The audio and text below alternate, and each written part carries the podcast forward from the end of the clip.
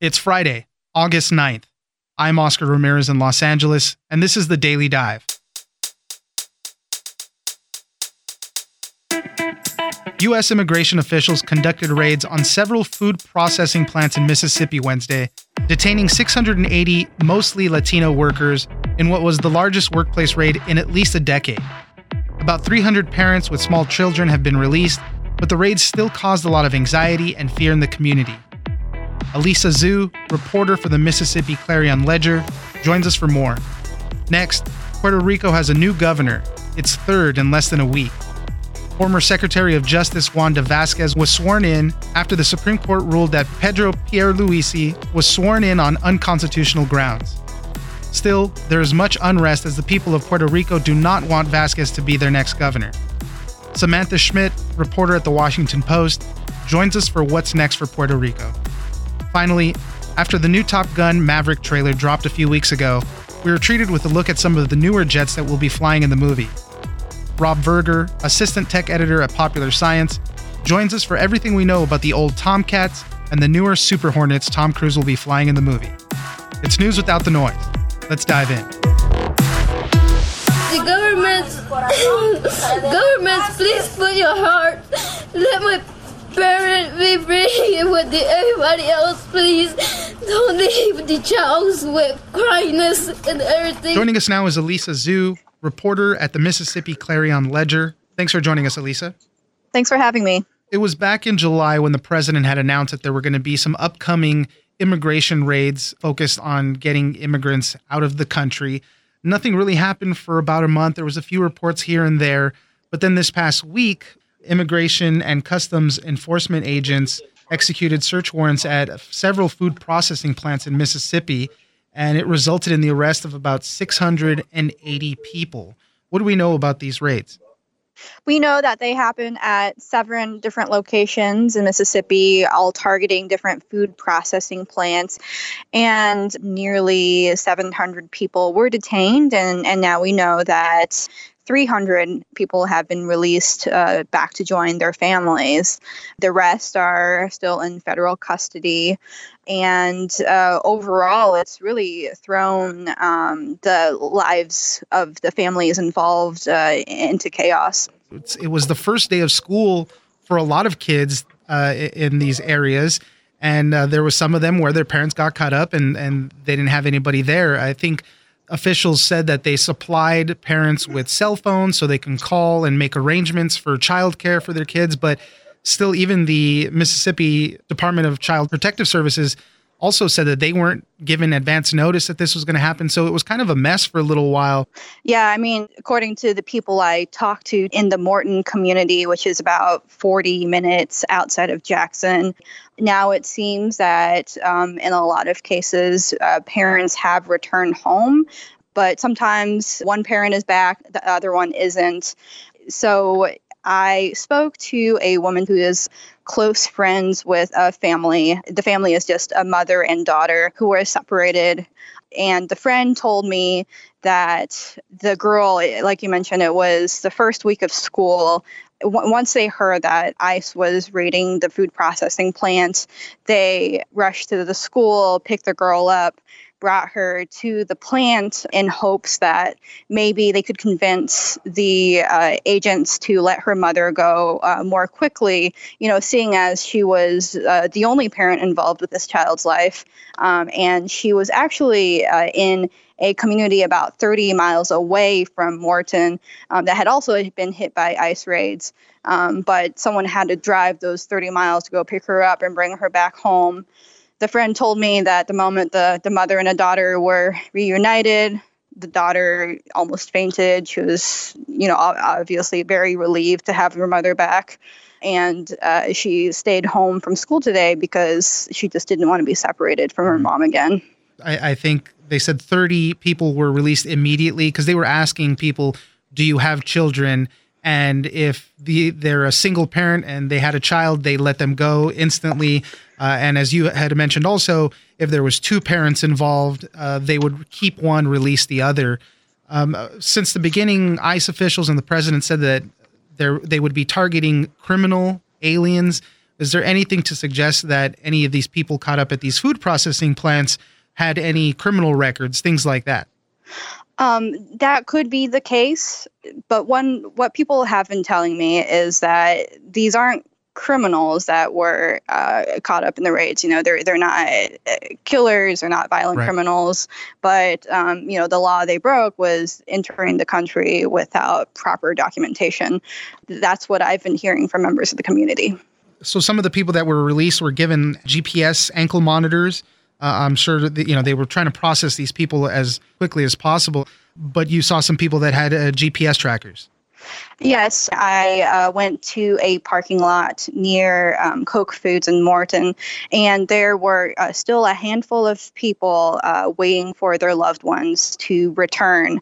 Um, their loved ones are really worried. I met a woman who had a uh, ankle monitor, and uh, she told me that um, she had tried to run, I guess, when ICE uh, agents came in, and uh, she tripped and fell. There was a big bruise on her leg. Um, and she was waiting in that parking lot because her husband had not returned. He had also been swept up in the raids. Um, and uh, what a translator had told me later is that um, the woman had heard from someone else that her husband was on a bus to Louisiana. Wow. Um, and that would be for uh, federal detention. Right. And then just reaction from local businesses out there, maybe people that have not been involved in these raids specifically, uh, local businesses, other people. I mean, I would imagine the general feeling out there would be fear and just kind of uncertainty there's definitely a lot of fear, uncertainty, and anxiety right now. I spoke to a woman who owns Maria's Mercado um, in Morton, and uh, as you can imagine, a lot of her uh, customers are Latino. Um, she says her store, you know, has been pretty empty, and even though none of her family members uh, have been caught up in the raid, um, she had a neighbor who was. The neighbor, um, she said, had not returned home and he left behind a, a wife who's eight months pregnant. They have several children, and uh, it, the wife is obviously distraught and, and struggling to hold things down. Alicia Zhu, reporter at the Mississippi Clarion Ledger, thank you very much for joining us. Yeah, thanks for uh, having me.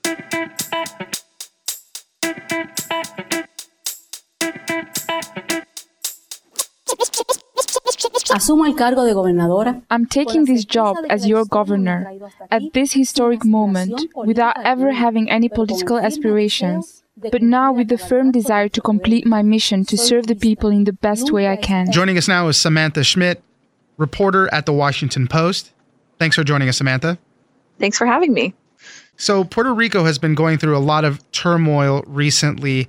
They just swore in a new governor. It's the third in less than a week. This comes after Ricardo Rosselló resigned. They put somebody else in. In the meantime, they determined that that was unconstitutional, so that person had to step down. And then the original person who was supposed to take over, Justice Secretary Wanda Vazquez, was sworn in as the governor, even though she's previously said she didn't want the job. I mean, there's a lot of stuff going on. Uh, Samantha, help us walk through this.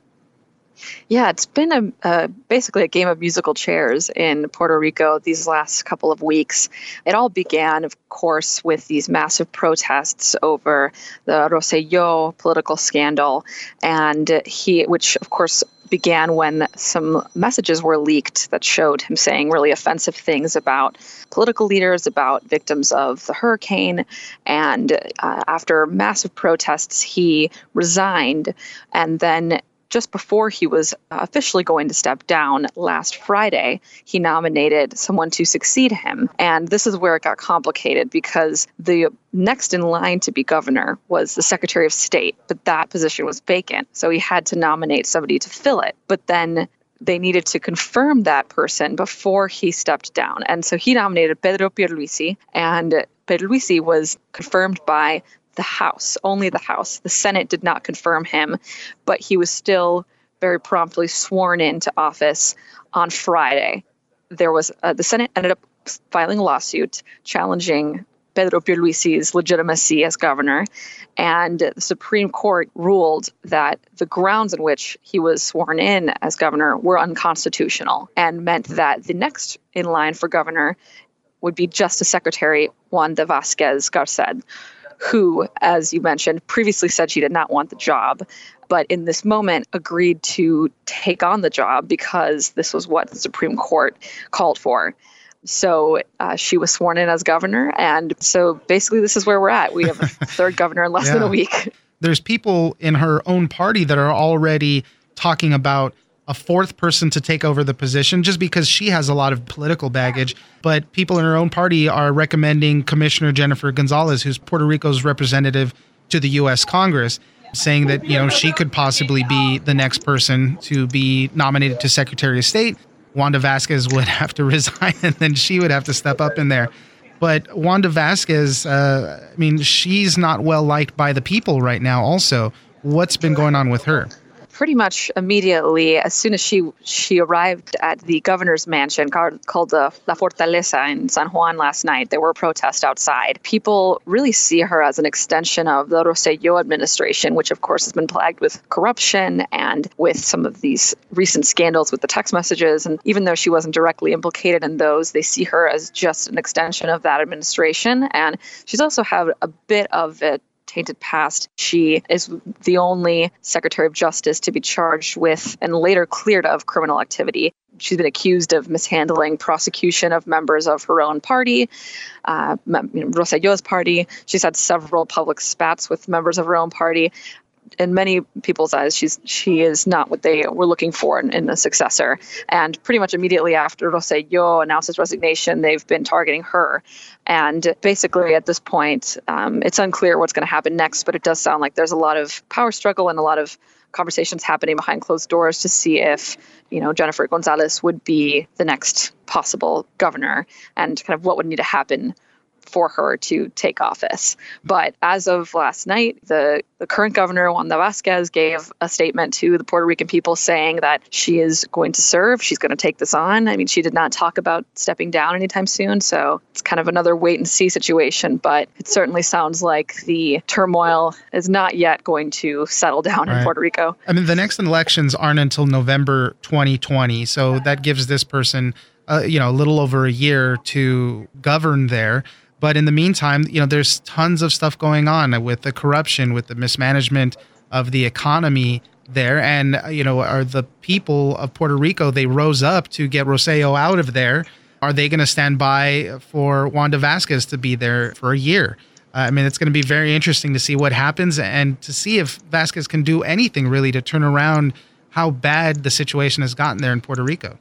Right. It's just been one thing after another there. And, and while the final, kind of the most recent protests have been around the scandal with the text messages, it's really a buildup of so much of mismanagement of funds, of the poor response to the hurricane. Thousands of people estimated to have died in the in the hurricane. And another thing to keep in mind is that it's just about to be hurricane season again. And can you imagine what would happen if even a, a small storm came through? And, right. you know, there's still so many problems with the infrastructure there. And some people still have their lives interrupted by the storm, which is now almost two years ago when it hit. Samantha Schmidt, reporter at the Washington Post, thank you very much for joining us. Thank you.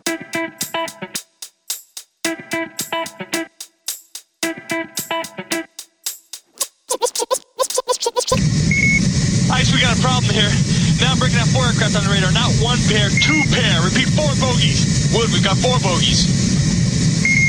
Wrong! Make that five! Joining us now is Rob Verger, Assistant Tech Editor at Popular Science. Thanks for joining us, Rob. My pleasure. Thank you. It was a few weeks ago now that the trailer for the new Top Gun movie dropped. Tom Cruise is reprising his role as Maverick, and we get to see him fly around in some very cool jets, much like the first movie. But the jets in the new movie aren't the same ones as the original. Rob, you uh, talked to actual Top Gun members, which is the training program, basically. You talked to some of these instructors and you talked to them to get some differences from what the old jets are and then the new ones that they're using now. Tell us a little bit about that. Absolutely. So the jets in the original Top Gun are F 14 Tomcats, and those are like big, tough, fast airplanes. They're known for being kind of like tricky to fly and they accelerate quickly and they were designed around two people to operate. So you had the pilot up front, and then you had the RIO or radar intercept officer in back, and that that was Goose, of course. Right. Um, and then the new planes are FA-18 Super Hornets, and the nickname for them is the Rhino. And you know they're a much more modern aircraft. They can be flown by just a single person.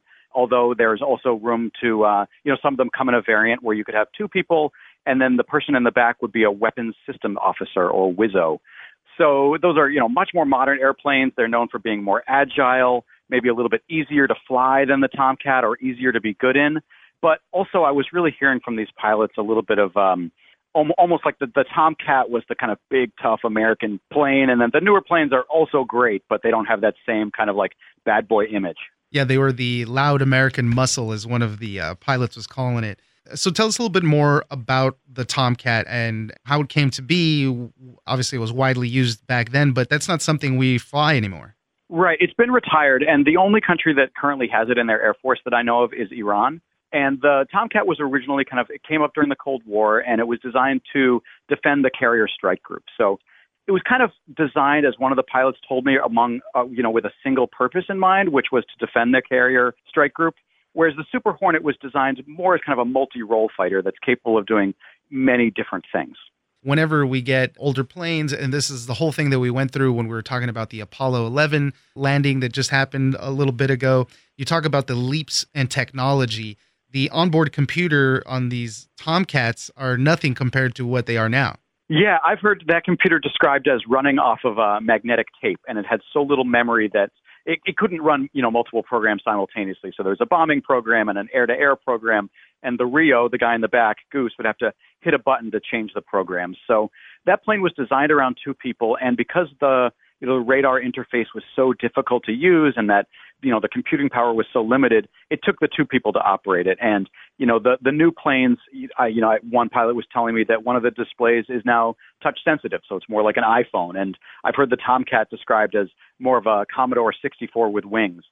So you know people talk about the tomcat with a lot of love but you also hear about these quirks about how how hard it was to operate or operate well we all know that the pilots are going through a ton of stress while they're flying they're going through multiple g's is there a difference in how they feel in the cockpits in either of the planes?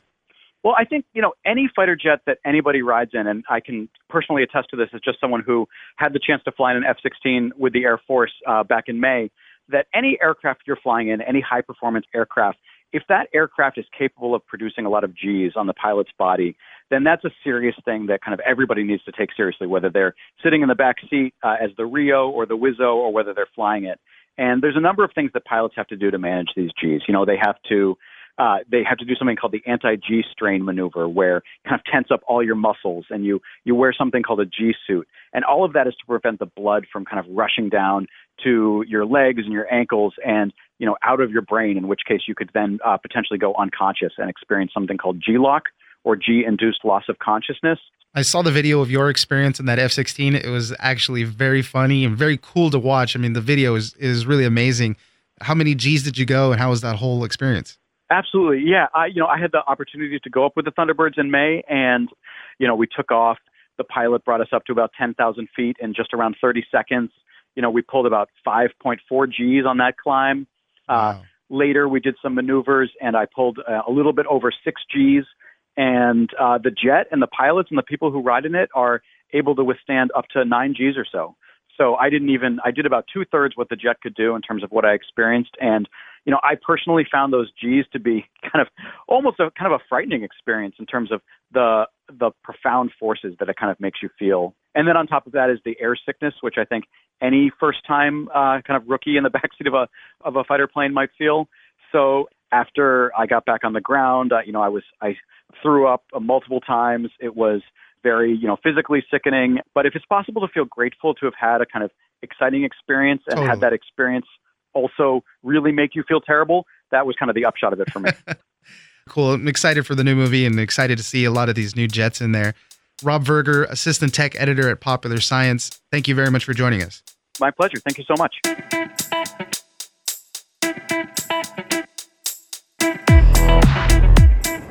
That's it for this week. Join us on social media at Daily Dive Pod on Twitter and Daily Dive Podcast on Facebook. leave us a comment, give us a rating, and tell us the stories that you're interested in.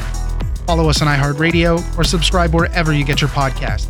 This episode of The Daily Dive was produced by Brooke Peterson and engineered by Tony Sorrentino. I'm Oscar Ramirez, and this was your Daily Dive.